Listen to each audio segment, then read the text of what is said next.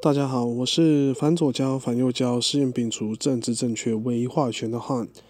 那今天呢是要想要来回应一下有一位听众来信。那这位听众是针对我们之前有聊的一期 podcast，是很早很早以前的了，是在聊这个关于外省跟本省人的话题。那主要是针对这个九零后时代对于外省本省这个议题的一些想法与看法。那这位听众有来信，就是有分享了一些他的观点，那我也觉得不错，想要分享给大家这样子，然后也顺便跟这位听众聊聊。然后，嗯，觉得蛮这样蛮不错的，就是呃，又收到听众的来信跟我们互动，这样其实这也是我们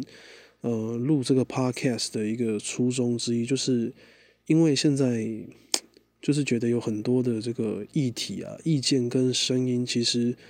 嗯过度的被政治正确给碾压过去了，导致就是说很多这个。嗯，声音是出不来的，然后或者是有很多议题它是不被允许讨论的。那我们其实一开始想要录这个 podcast，就是希望可以终结这样的一个风气，也不是说自己多屌多伟大，好像一定可以改变什么事情一样。但至少就我们三个而言，我们自己就可以先从自己开始做起，不要被这个主流的政治正确给束缚住。好，那。扯这些，然后就是讲回这一次主要想要聊的这个，嗯，那真就是尊重听众的这个来信，我就不说，嗯，就是这整个内容就是以匿名的方式来呈现了。那这位听众是说，呃，他也是一个纯正血统的外省外省第三代的台北人，那从小就很自然的接受。他们家的这个国族观点，然后偶尔也会听到长辈讲说，身为外省人会遇到一些问题。那他有提到，就是说，由于这几年的政治风潮，然后加上他这两年其实人在海外工作跟生活，嗯，对于他自己的身份跟国族认同有很多的反思，然后也跟家人产生了很多的分歧。然后最后他有提到一个观点，也是我们在呃上一个节目里面没有提到的一个观点，就是说。当时的这个本省人会对外省有很多的，嗯，歧视跟仇恨呢。他认为是，就是说，应该说他想表达的是，嗯，这个跟当时的政府的态度跟行行为有很大的关联。因为当时国民党政府撤退来台之后呢，呃，实行了一连串的政策，然后要让原本接受日本统治超过呃半个世纪以上的这些台湾人，然后当然也还包括他也有提到，就是说包括。过去也有曾经被这个清朝、呃郑家、河西跟原住民等等不同的统治的这个呃文化与势力范围，全部都拉强力的拉进这个大中国的意识形态之下。那他有提到，就是说当时学校是规定说一定要讲国语，然后掌控所有的历史教育，然后加上也不用提嘛，就是很多的这个嗯政治迫害、白色恐怖。那在这样的一个环境之下，一个呃，状况之下，其实要人民保持就是不去排斥与政府一起来的外省人，其实蛮困难的。好，那他提到这个观点，其实呃，我们在做这呃那一期的企划的时候，其实也有在讨论发想的时候，也有提到，就是说要不要来聊一下，嗯，关于可能比方说像是二二八或者是白色恐怖这一方面的事情。但是后来我们反正我们聊着聊着，我们就发现，其实我们其实很难用一己之力去，呃，就是不不没有有所偏颇的去陈述这一段历史，很难，真的很难。因为，嗯，到目前为止，不要说我们，我们只是几个就是平凡的上班族，然后年轻人，然后就是平常下班没了没事，想要来呃找点事做，所以来录个 podcast。那些专职在研究这些历史的那些历史学家，直至今日都没有办法为这些历史事件做一个准确的定义。那我们又是，呃，何德何能可以觉得自己有办法在这样的一个话题当中，就是，呃，不偏颇的去聊？好，那，呃，如果说要搭这个现代现代台湾二零二零年现在的这个政治的顺风车的话，那很简单嘛，我们就是一定就是提到，就是说，啊，那个白色恐怖啊，国民党啊，乐色啦，然后什么这个那个白色恐怖迫害台湾人啊，然后二二八杀台湾人啊，其实我们只要这样讲，其实就就搭上了顺风车嘛。因为现在，呃，种种的这个政治风气之下，其实这个是比较主流的声音啦，也是比较是主流的一个年轻人的一个声音。嗯，但是因为呃我自己跟 Esther。我们都是外省的后代，所以，嗯，我们所接收到的历史的这个观点其实比较不太一样。那讲坦白话，我们也没有那个信心，就是可以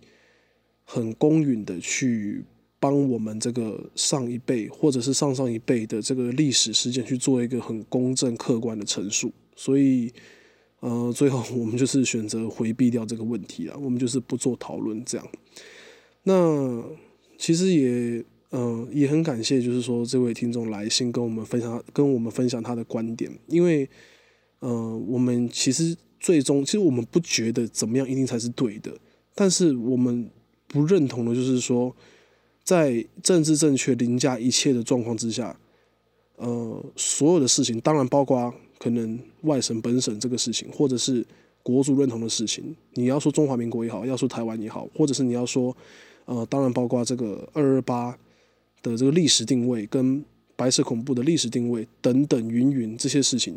呃，每个人都有他的一个想法跟见解，但是现在这个想法跟见解其实是不不怎么被允许拿出来讨论的。如果你不是跟我站在同一边的话，你就是你就是属于另外一边的敌人。现在就是这样的状态。那。嗯，我们其实蛮不希望是这样子的，但是，呃，我们也不是什么大人物啦，也不是说觉得自己有多屌，好像可以靠自己的力量来撼动这个氛氛围。但至少今天有一位听众因为我们的 podcast 来信，然后就是跟我们分享他的观点，我觉得这是一个很好的事情，就是可以让大家可以，呃，有深一层的讨论，这样，然后，嗯，可以去多加思考，就是，呃。这些议题跟这些就是过去可能很难听到的这些声音，那你自己听了有什么感觉？你也许可以了解一下，呃，为什么大家会这样想？为什么我们又会这样想？那讲呃，这位听众有提到，就是说他在海外生活之后，开始对于这种自我的国族认同跟种族认同有一个反思这件事情。其实我个人的感受也是很深。为什么这样讲？那时候出国，呃，我之前有去过美国八个月的时间，其实没有很长啊，跟那些干那些海归啊比起来，真的是他妈乐色啊！但是在美国那八个月时间里面，其实，呃，遇到很多的这个美国的当地的美国人，他们在问我，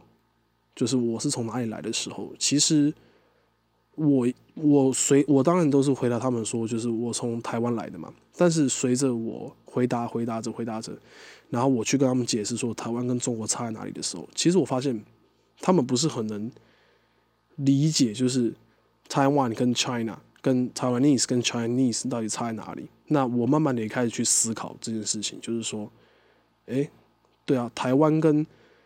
呃中华民国跟中华人民共和国这三者之间的关系。如此的错综复杂，我该怎么去跟他们解释这三者之间到底有什么关联？那 Taiwanese 跟 Chinese 到底差在哪里？因为 Taiwanese 里面其实是包含了这个呃种族的这个意味在里面，就包就是意思就是代表说我是台湾人，台湾是一个台湾人是一种种族这样。那 Chinese 呢，它就是包含了两种呃呃两种意义在里面嘛。第一个就是说你是中国人嘛。你是中华人民共和国的国民，这是一个意思。那可是第二个意思就是说你是华人，哎，那华人好像听起来又有一点符合嘛？就我对啊，我的确我是华人啊。那这样子难道我讲 Chinese 有错吗？所以我就开始思考这个问题。那我自己有我自己的结论啊。呃，我我也不会想要去帮大家去做下一个结论，就是说哦怎样用可以，怎样用不行啊？Chinese 可以，Chinese 不行，还是说？Chinese 不行，然后台湾 Chinese 可以，我我觉得我觉得不一定，就是大家都会有自己的想法，但是，嗯，这也是一个蛮有趣的议题，我觉得大家也可以思考一下。自己是台湾人的同时，你是华人吗？那你是华人的话，你是 Chinese 吗？那我们说的语言是 Chinese 还是 Mandarin？就是大家可以呃一起来想想看，然后也欢迎其他听众，如果听到这个我这集有点超速拉的反馈，也可以来信跟我分享你的观点。那我也很好奇，大家到底对这个事情是怎么想的。那我呃主要也是不希望这个问题沦为跟 P P 呃 P T T 上面那样子，就是充满嘴炮的战争啊，因为我觉得那个。没有意义啊，就是各说各话嘛。你说你的，我说我的，那大家都对，大家也都错，那个就没有意义。我觉得这是就是需要一个更深一层、更沉淀的论论述，然后大家彼此之间才有更多的相互了解，那这才是最终的解方，这才是最终我们可以在这个岛上达成共识的一个解方。这样子，好，那这集的硬聊就由我来跟大家分享到这边，那。就是一样，再一次邀请，就是如果有任何听众听到这个回复，或者是听到上一期节目有一些想法的话，也是非常欢迎你来信跟我们一起聊聊。谢谢大家，我是汉，请大家期待下一次的作品，拜拜。